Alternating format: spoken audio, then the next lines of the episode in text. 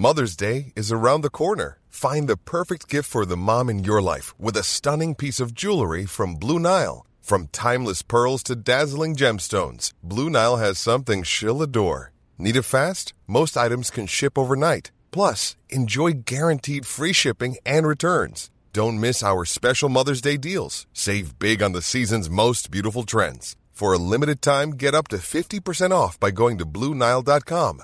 That's BlueNile.com. Everyone knows therapy is great for solving problems, but getting therapy has its own problems too, like finding the right therapist, fitting into their schedule, and of course, the cost. Well, BetterHelp can solve those problems. It's totally online and built around your schedule. It's surprisingly affordable too. Connect with a credentialed therapist by phone, video, or online chat, all from the comfort of your home. Visit betterhelp.com to learn more and save 10% on your first month. That's BetterHelp H E L P. You know, I've been talking about earned media value for quite some time on this podcast. My friends at Ayzenberg have just raised the bar on earned media benchmarks with their social index. Social Index now gives you globally earned media values across a growing list of six geographies for all your KPIs across the top seven social platforms Facebook, Instagram, LinkedIn, Snapchat, TikTok, Twitter, and YouTube.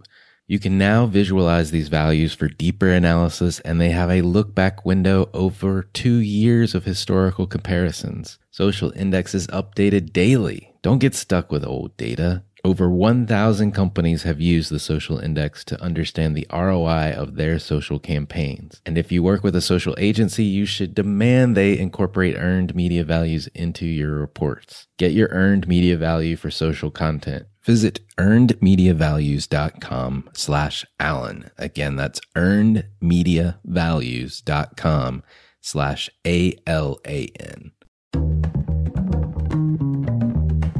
for all of us. It's about predicting where the consumer is going and getting half of it right. One of the things we want to do is create ads that don't suck. Embracing change creates great possibility. I'm Alan Hart, and this is Marketing Today.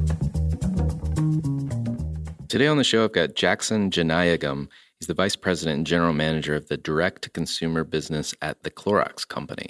Today, you're going to need to buckle up because Jackson's got a lot to share. And I have had to listen to this episode a couple of times just to take away all the key insights that he does. If you ever are interested in direct to consumer or what smart marketers across brand and performance are doing, you're going to have to really listen to this interview with Jackson. He gives us a lot of insight in terms of his moves from places like Chipotle to Boxed to Nutranext, which is owned by the Clorox company, and how he's approached building his team there, as well as the tech stack that they're building and new products that they're launching, as well as what he's looking for from marketers that he thinks are going to be working well for him in the direct to consumer business. He also gives a little insight into where he thinks the direct to consumer business in the industry in general is. So, a lot packed into this episode. So, I hope you enjoy this conversation with Jackson. Well, Jackson, welcome to the show. Thank you for having me. Well, we've got a lot to talk about, and I thought you've done a lot actually in your career, and maybe we should just kind of recap where you've been, where you started, and, and what brought you to Clorox of all places. Yeah, I'll do my best to synthesize it so not to bore your, your listeners. So, gosh, I graduated in 2000 from University of Oregon on the West Coast. Um, spent my first nine years on agency side, one agency in particular, Waggener Edstrom, between Portland, Seattle, and New York. I started in PR. Um, I kind of fell into it, man. I didn't really know what I wanted to do. And, and someone, my, one of my friends at college was like, We like to throw parties because I was in a fraternity, parties. He's like, Why don't you go into PR? That's, that's what they do. And, you know, he's referring to a publicist job. And I didn't know anything about that. I'm like, that sounds great. I can do that. And then, of course, my first job at a tech PR firm working for Microsoft, I didn't throw one party. I didn't go to one party. I did a lot of faxing. I did a lot of recording and a lot of note taking. Uh, and, um, you know, I think I made twenty three thousand dollars a year, you know, right out of college, which you know at the time was great money, but definitely uh, made it difficult to enjoy my happy hours with my friends. But anyway, good experience. I loved it for a little bit, and then uh,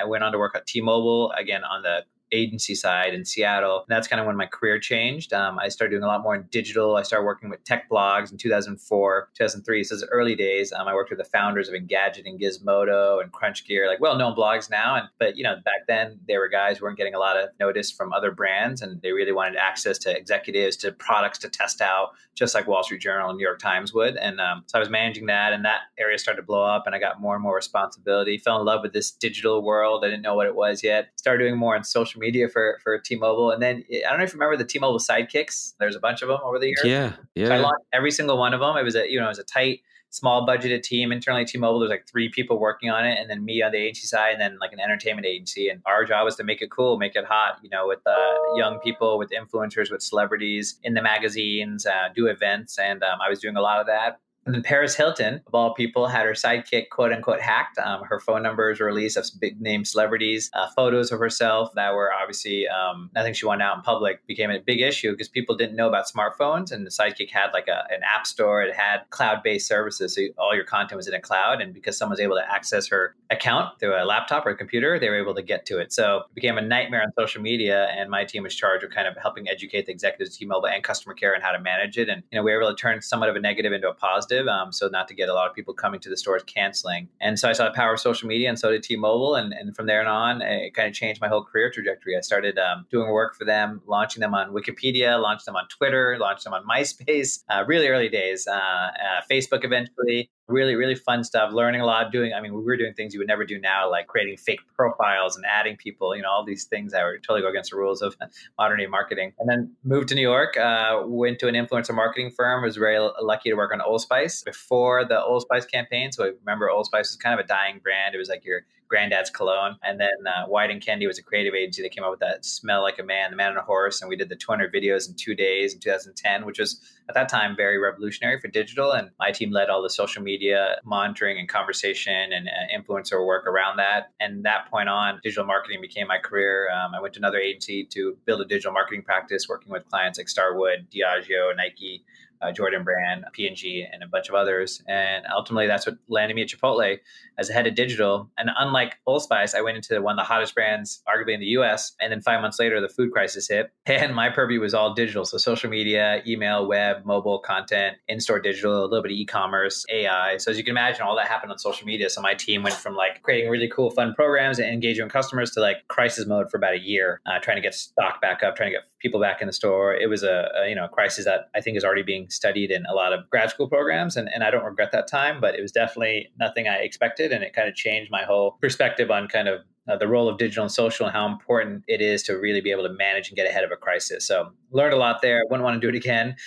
and after all that, now they're bouncing back. I mean, in a great way. But at that time, it was you know before all the changes to executive and board level. So Boxed recruited me, a startup out of uh, New York, Soho um, e-commerce startup, to be the CMO. So I went there for about two and a half years or so, and learned about e-commerce, learned about startup world, about fundraising and, and venture capital industry and, and, and, the financial industry really. And, and that's when the performance marketing side. I was already doing the digital side and learning about the analytics and numbers, but you know when you're a CMO of an e-commerce startup, the performance and the financial piece becomes a core part of what you're doing versus ancillary. And that's when I learned to appreciate. It's like getting a grad school degree, Alan. Uh, I learned to appreciate that side of it. Which you know, after two and a half years of that, and in startup world is you know positives and negatives. After doing that, it allowed me to then roll into this role as a GM, where I'm being trained. You know, essentially to become a CEO or president. You know, running a, a P&L a team of about 80 people, so relatively small team across the country. Everything end to end supply chain, uh, transportation, logistics. Those are all direct to consumer product uh, assortment, R and D, of course, marketing, technology,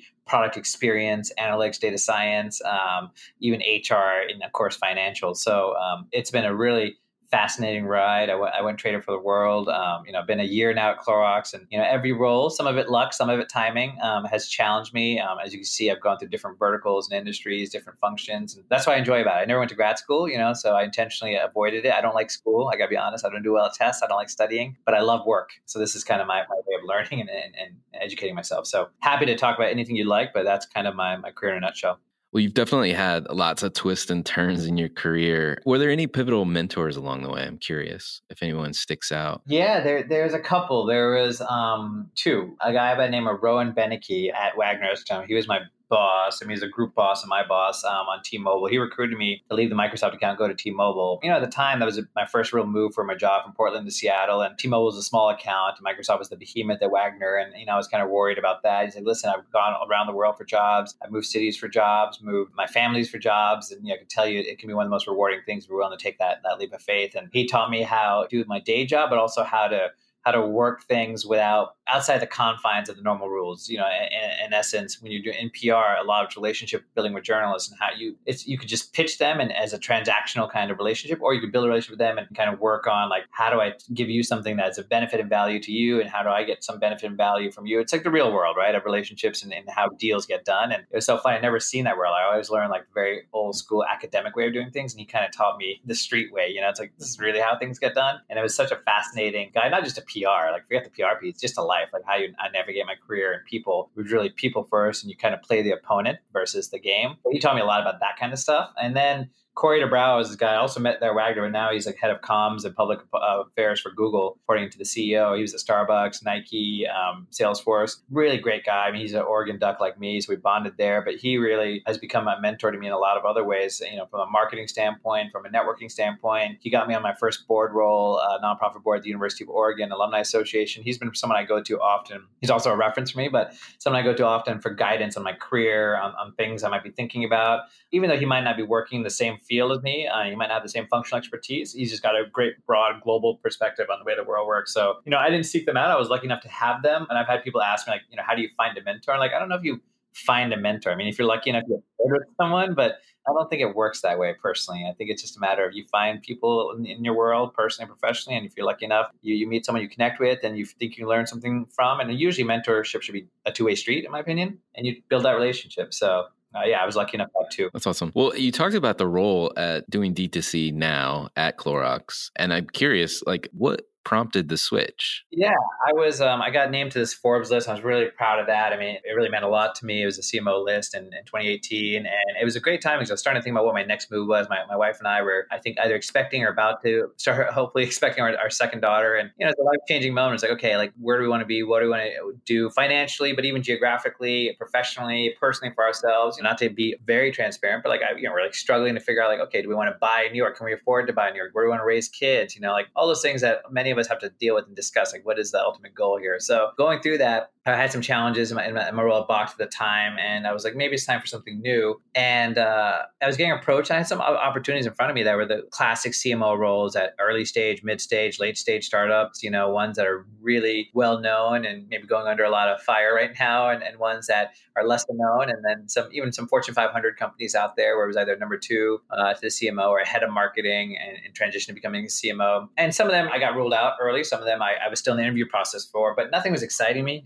It was just like, eh, feels like the same thing. I don't know if I'm really going to be challenged here. I've done a lot of different things. I knew I had a lot to learn. I was talking to my wife, I'm like, God, you know, I worked for CEOs, CMOs, executives. I feel like I want the mix of this person and this person. She's like, well, you work for like five or six different executives now. You know what you like, you know what you don't like. Maybe it's time that you become a CEO. I'm like, well, I'm not going to start my own thing. We can't do that now. You have a second kid on the way. She goes, well, but maybe maybe you can find a role that gives you more of that autonomy to be the boss versus be the number two to the boss because you have a clear vision on culture and people and hiring and, and kind of business you want to build. And, and I never thought of myself as like, you know, some people, they want to be a CEO, right? They're like from day one out of school, I want to be a CEO, I want to run a company. I never thought of myself like that. I was always like, I, mean, I fell into PR for God's sakes. I want to throw parties. Like I, I by accident got on track to be a CMO. You know, I, I, just like having fun with my work and meeting with, I draw my energy from people. So it's about the people. And then as she said that, I'm like, you know what? Maybe you're right. Maybe it's time I think about this differently. And, and at that same time, it's kind of funny how life works. Two roles present themselves, and one of them was a Clorox role, and both were similar. One was a CEO of an early stage startup, hadn't even launched yet. It was an incubator out of a, a venture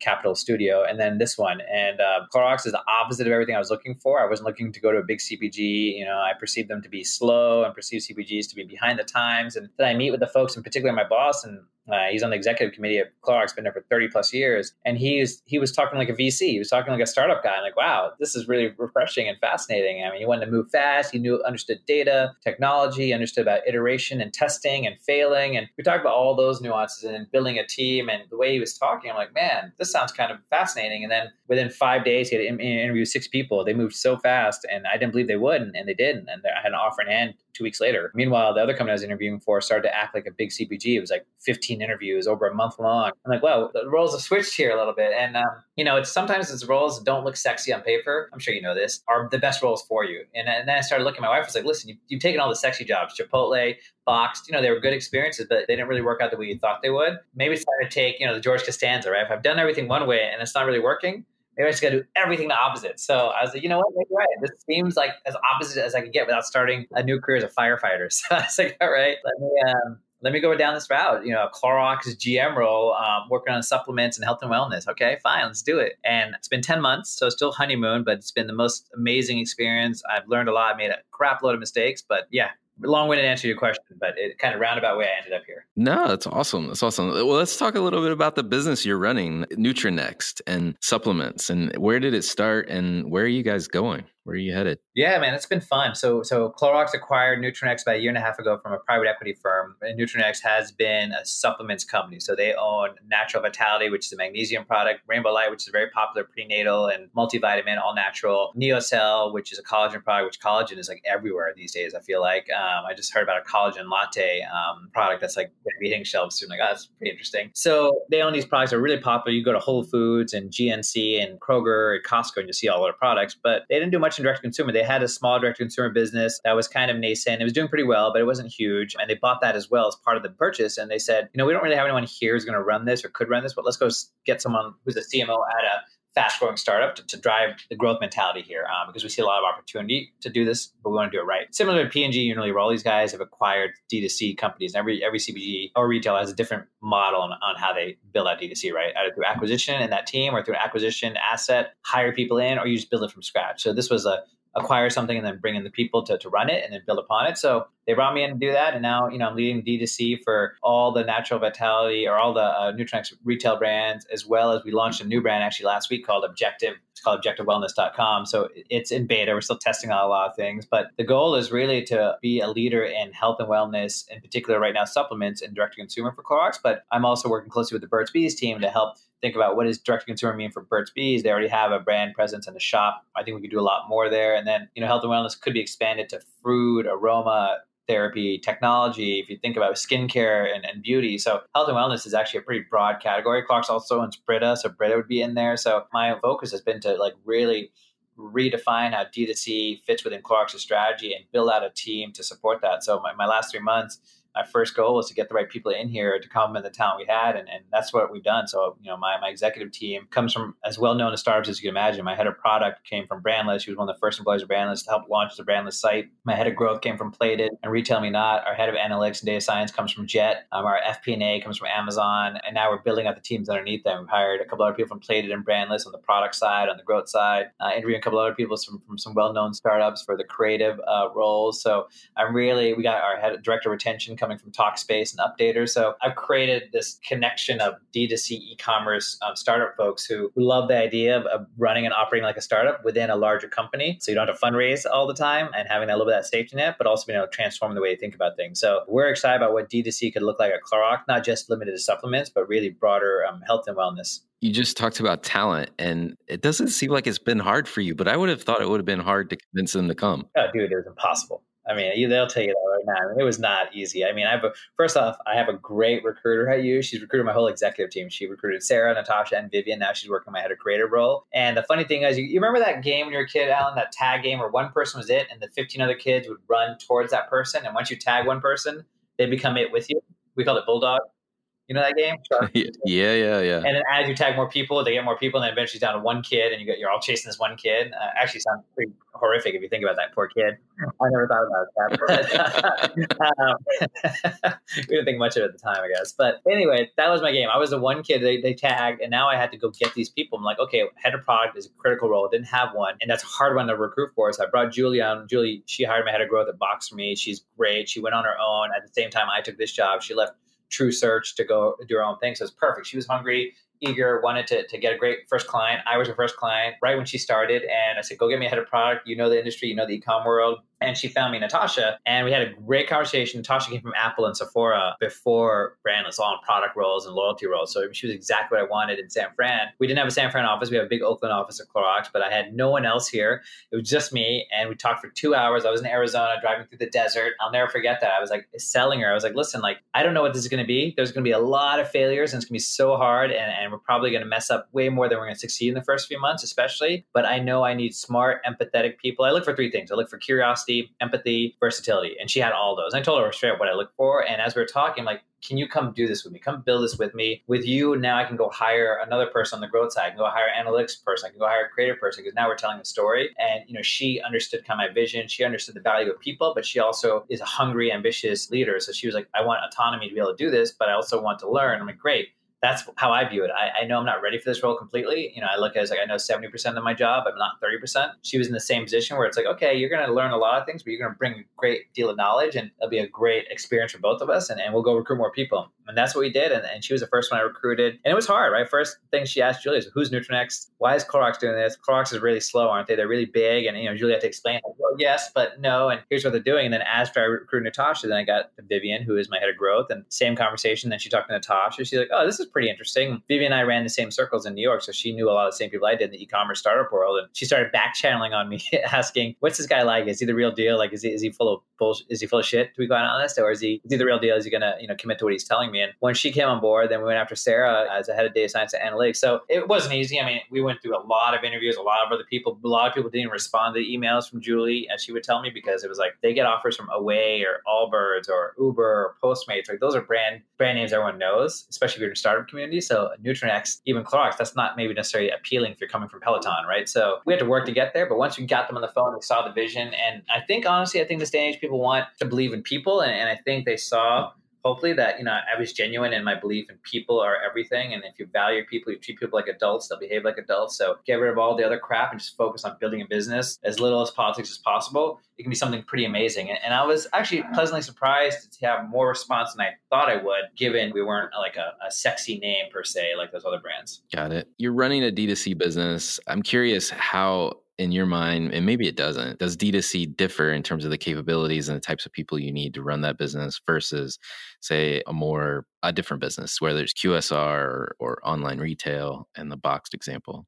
Yeah, I mean, D, you know, I consider Box D2C too, right? So, like, I would say it's more akin to Box and Brandless and Jet. I would say the differences would be compared to like a, a supplement brand that is in retail or um, a CPG, actually, or a retailer, right? A traditional retailer like uh, J. Crew or, or Bed Bath and Beyond. So, I think but the big difference is, I mean, you know, smart people are smart people. That's one, and and empathetic people are empathetic people. So those are things I go for no matter what. Obviously, like anyone, I, I would hope would. But I think the the hard skills with D2C are really everyone says beta, being data driven. I think it gets tossed around way too much, Alan. I like data inspired. I think it's a balance of using data to start to validate or refute your ideas or, or theses or start to find a nugget of information that you can then scale or optimize, but then also balancing that with heart and instinct and experience. I think it's about data inspired, not data driven. But I think that mindset of like analytics is, is a core part of how who you are, whether you're creative, whether you're a marketer, financial a lead, whatever product, so forth. The other piece I would say is versatility, like someone who can just do lots of things. I think that's a big difference. And this is more of the startup side versus D2C, but I think they kind of go hand in hand.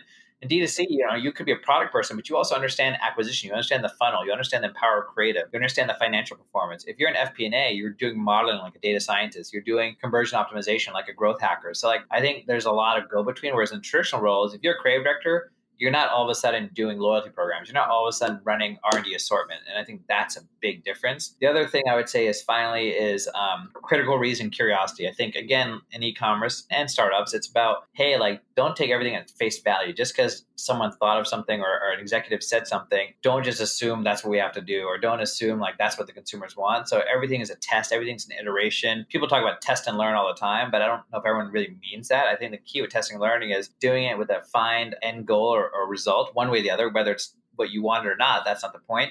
And doing it in a, in a, in a closed timeline, whether it's a few weeks or you know a month or two months, not like endless testing and learning. At some point, you just pull the trigger. So you know, I think the big thing there is like you're able to question things, challenge things. So just because I come into a room and say, "Oh, have we thought about launching cupcakes on our site?" and I walk out, in a lot of businesses people want to be like, oh, the GM or the CEO just said that. Let's just go do it. I think in, in direct to consumer and e commerce companies, you don't really have that luxury. It's like, well, let's think through this. Like, does that really make sense? Should we even test it? Should we ask why? Like, I think there's a lot of critical reasoning there. Not something to say you're not going to get that in other companies by any means. I just think the nature of our business has trained you as such that you kind of you're cynical, you question everything in a good way, you challenge everything in a good way, in a respectful way, and you don't take anything at face.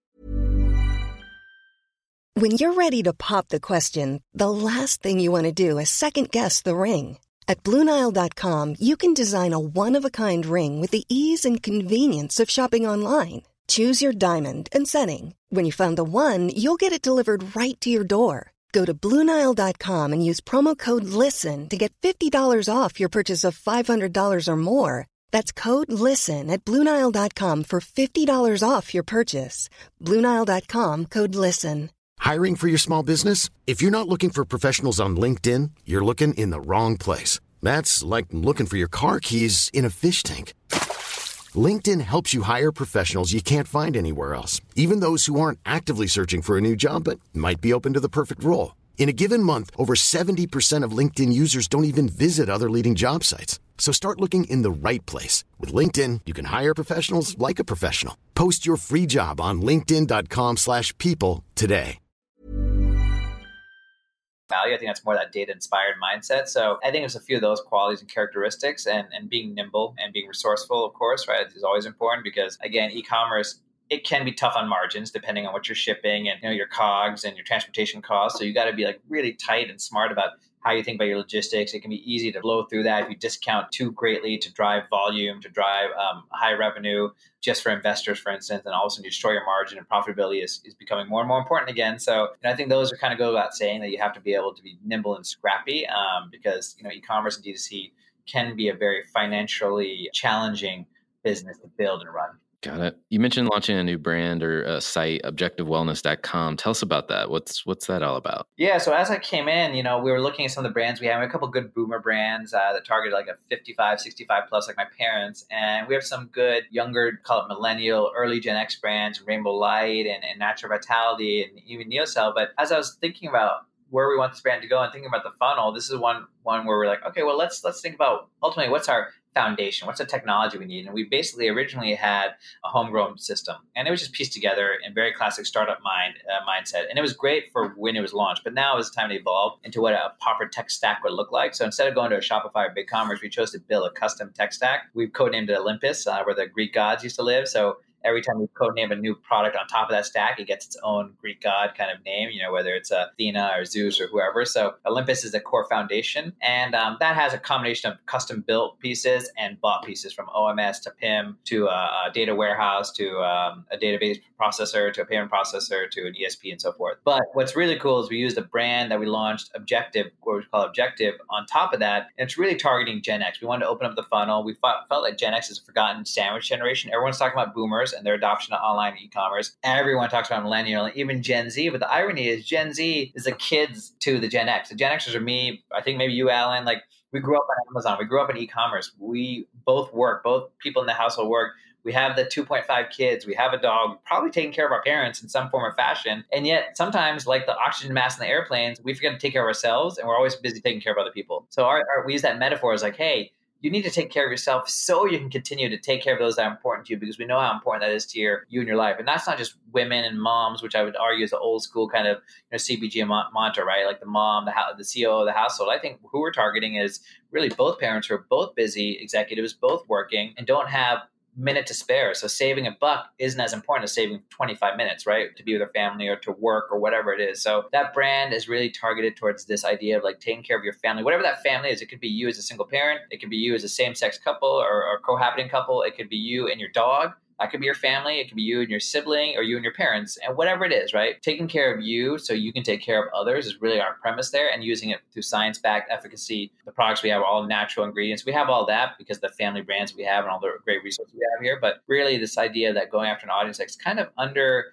marketed to, not really talked to, we felt was a really powerful position. But what's especially exciting is this is kind of the first time Clorox is launching its own D2C brand, and we did it in three and a half months. And this will be a constant incubator where we might launch other brands or other site experiences on this Olympus tech stack, and it allows us to learn from what objective is. Objective could be a huge business or it could be a small, good performing business, but the learnings going to get from it we can then expand and scale to other brands, new or existing.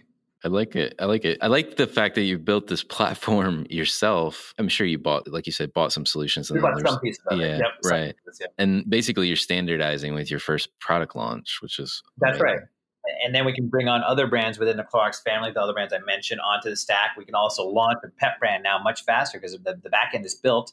Um, it can scale. It can scale to as large as we need it. You know, that's always a challenge if you do a Magento or Shopify you're tied to their roadmap and those costs keep going up and up as you grow. So we didn't want to punish ourselves based on that. We didn't want to be adhering to their product roadmap even if it's very diverse. So this allowed us to and what we call is it's headless commerce right? So the front end is completely separated from the back end. So engineers and devs can ensure that it's a stable credible site experience but our product and marketing teams have full interoperability to go customize whatever they need. So that's also we wanted that that agile kind of environment for our different teams who may or may not know um, JavaScript. They don't need to. They can just go in there and build out their own experiences through the CMS for the front end, but the back end remains integrity intact. So that was really important. I mean, that was such a different world for Clorox. That's not what they do, right? And it didn't take a lot to convince them. My boss and the executive team, they really understood what we're trying to do.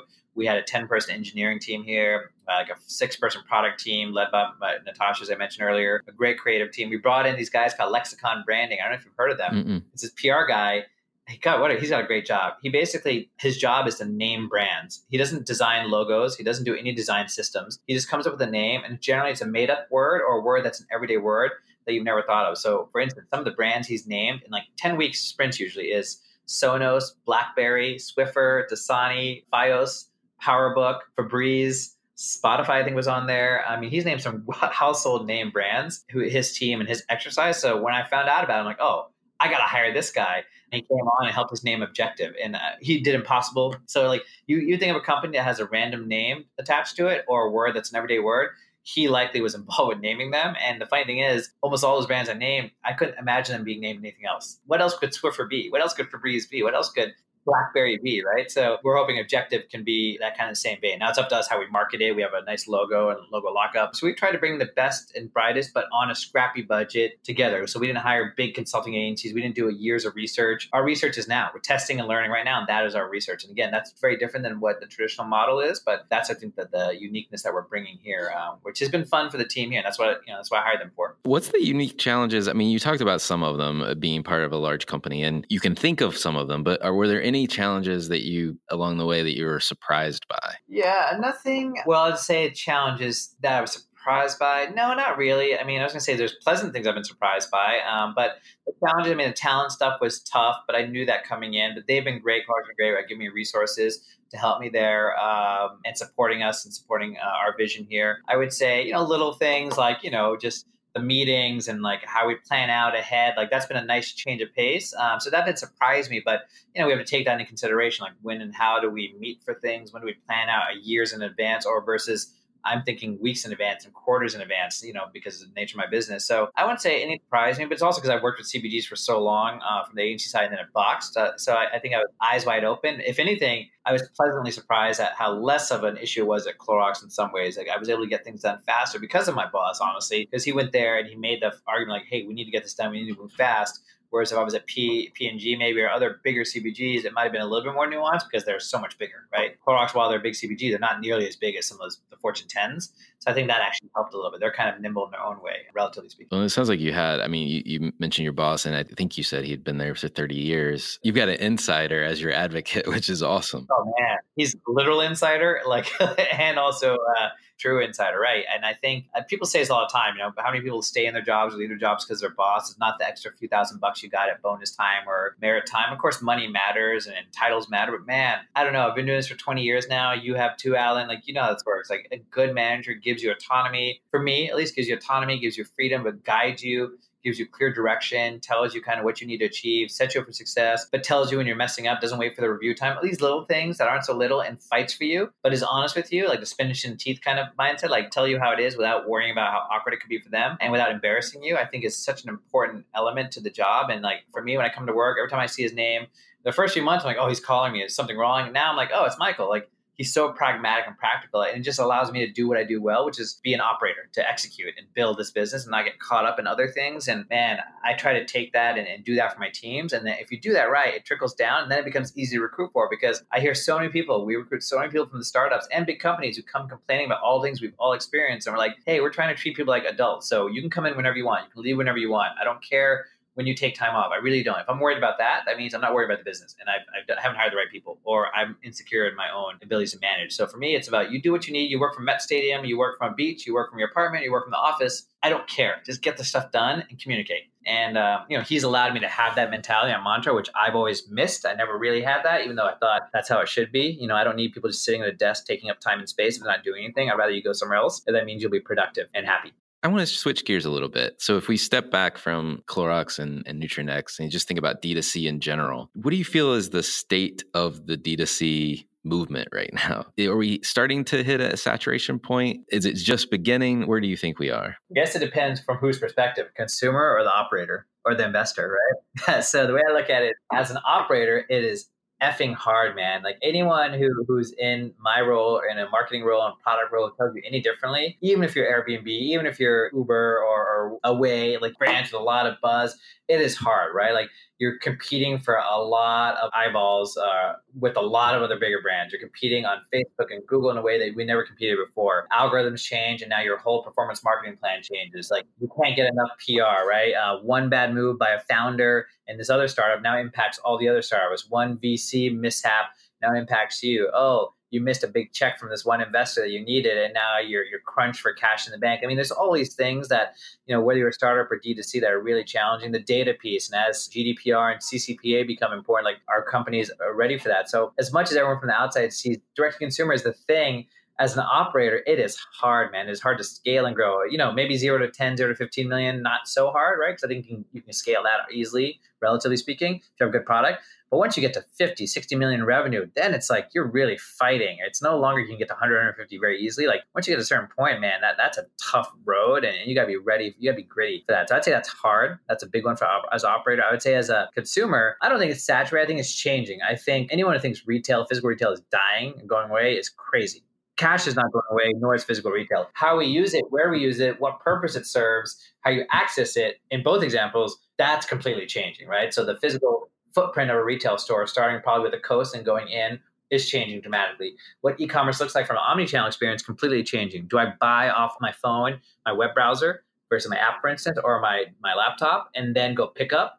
I think that's going to be a lot more of a um, play that um, uh, not only pure play, but physical retailers have to think about it. What's that middle ground? Amazon's already doing it. Instacart clearly opened that, those doors for groceries. So that's a huge opportunity. And I think anyone who hasn't even thought about e-commerce or D2C, who is in the physical space, retail space, for instance, is definitely a little bit behind. Uh, and I think if you're not selling uh, your own products, like you're a CPG, you have to think about it a little differently, right? So you, yes, you have your retail partners, but how do you strategically also launch or create a D2C expertise so you can go direct to your consumer and own that data and own the customer experience and, and really tell a story there.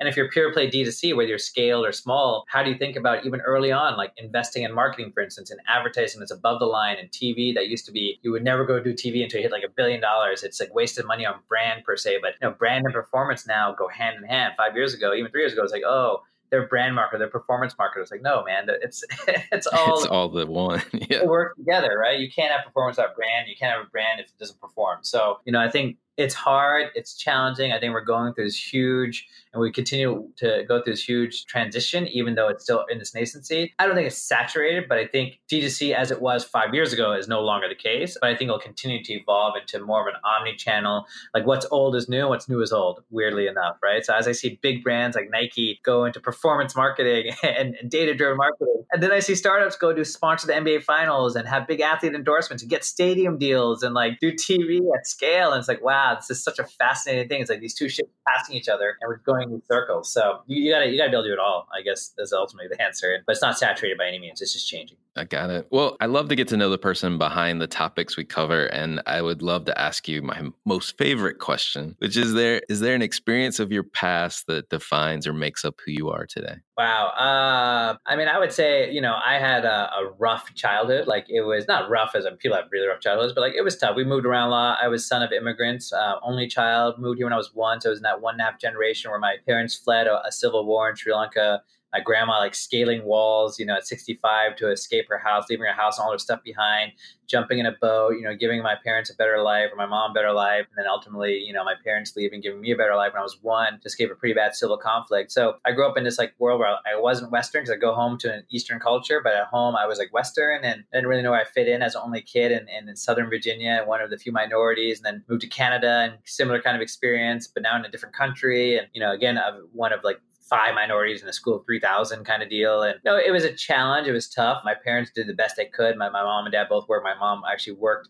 two jobs with my dad through school, his grad school, until he got out and got a job and she was able to spend more time with me and also work. But you know, I learned a lot from that. I, learned, I didn't appreciate them, to be quite honest. I didn't appreciate my culture if I ran away from it. So I would say and then I went to international school when I was 17 because I basically got kicked out of my middle school because I, I, skipped too many classes because I just didn't want to be there. I was getting into fights and they were like, we're going to hold him back. And my parents like, no, you're not. You didn't really provide a great learning environment for him. So long story short, the only school that would take me was this international school that wanted more English speaking students because they were recruiting people from all over the world, like Canada, Mexico, or Mexico, uh, Colombia, Japan, Hong Kong. And um, all those parents wanted their kids around English speaking students. So long story short, they're like, well, we need him to help us recruit, you need a place that will let you go into 10th grade. Done. So my point is like that was an interesting environment because it changed my whole mindset. Like I, I, went from being this victim that was always angry to like learning about these other cultures and other people, people who didn't speak any English. And I was learning like Mandarin and Cantonese and Spanish and Japanese and like a two or three year time frame with these friends and learn about their culture. And it really opened my eyes to the world out there and really made me be more empathetic. It made me put myself in other people's shoes. It made me realize what i had in my life wasn't that hard. It was really fascinating. All these things i was angry about were, were stupid teenager you know first world kind of problems. And it was a lot of things happening during those three years in that high school that really uh, allowed me to appreciate so much in my life. And it had nothing to do with what job i took on but i do think it, it, it informed how i treat people how i look at people um, how i value people's opinions. I always just believe in you know you believe in the people you listen to people no matter what job what title they are what, what, what level or status they are that doesn't matter you treat everyone equally treat them with kindness and empathy um, you assume best intent. So i would say as cheesy as that is man that all that stuff that i went through that wasn't even that much informed who i am and how i treat people. And then they you know my kids and, and, and as they grow up and, and whenever i pass i want that to be my legacy that i raised kind kids and i was kind to people as much as i could be and i treated people with respect. Well that's awesome. That's a great story. You seem like somebody that always takes a pivot or a change and I don't know how, but finds the opportunity in it, if you will.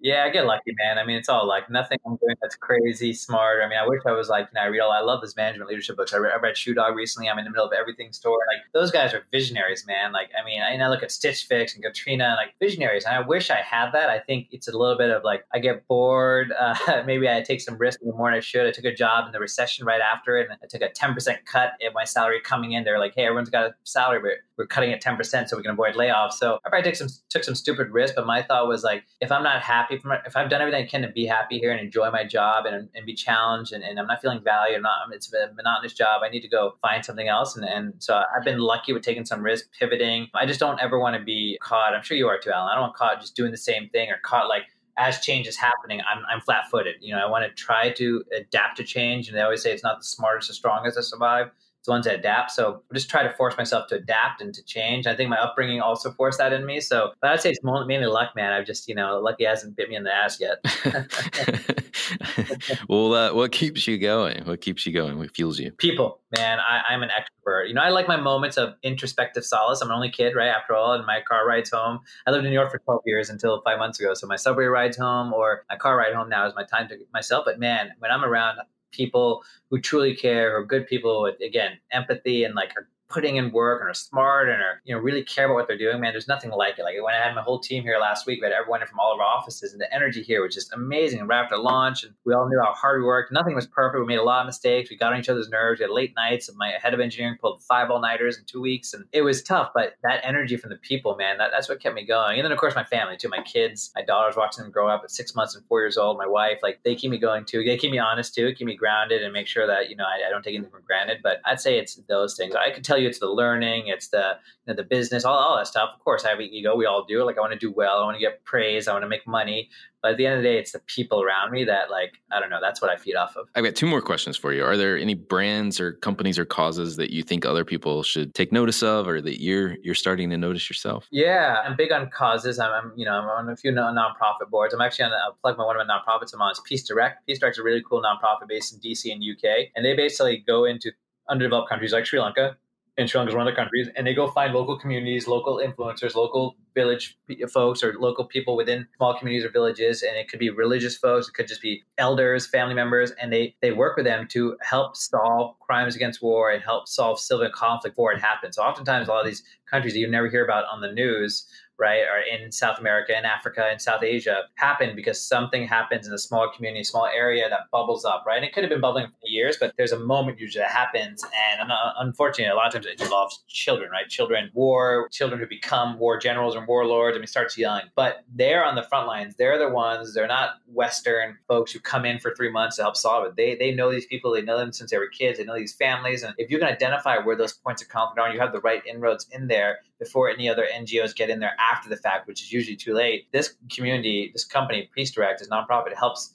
address those wars and gives them resources and helps them broker peace talks and helps them negotiate and helps them find funding for things so that one thing that leads to another thing, like a, a kidnapping that leads to one thing that leads to murder, that leads to more murders. Now you have a pure civil conflict that is like reached critical mass. They help solve that well before that happens. And it's pretty amazing to see what they've done. They're small, but they bat ahead of their weight. And it's really amazing to see uh, what they do in these, these underdeveloped countries that you know, these are conflicts you never would have heard of um, because they were able to head them off before they got there. Um, you work with local community leaders. Love it. That's a great organization. Last question for you: Where do you see the future of marketing going? I don't know, Alan. If I if I if I knew that, I'd probably be doing what you're doing and making uh, a lot of money on advertising. I, I don't. I don't know, man. I think there is definitely this thing of the CMO role. You read all these articles, right? It's going away. It's becoming a CCO, a CDO, uh, even a CEO. Um, I don't know if that's going to happen at scale. Um, I think there is definitely this thing of marketers need to understand the financials not just data, the financials. They can't be a cost center. They need to be a profit center. They need to help understand how their impact drives top line and even bottom line. And in some cases, I think you're starting to see more pressure on that. I think so. That's a bigger trend for executives in particular. I think the role of agencies is very fascinating. I think the, the role of an agency, a big agency that does everything for you on retainer, is gone. I think small agencies, small boutiques, independent freelancers, consultants that do a variety of things that act as a partner, and you reduce that headcount